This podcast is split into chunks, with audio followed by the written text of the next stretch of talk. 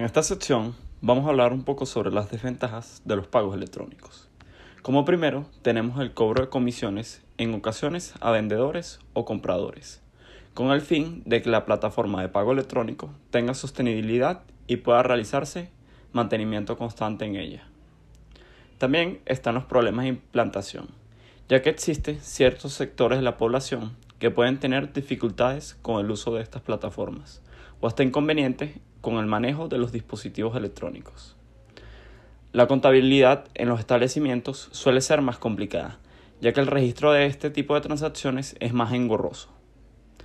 Otro problema es el riesgo de fraude en donde los estafadores se encuentran presentes en múltiples técnicas perjudiciales para el cliente. También es importante conocer las medidas de seguridad necesarias y darle utilidad con cautela a estos medios de pago, ya que pueden ser vulnerables a ser hackeados y pueden ser vigiladas las transacciones y ser víctima de un robo fácilmente sin que el cliente lo note.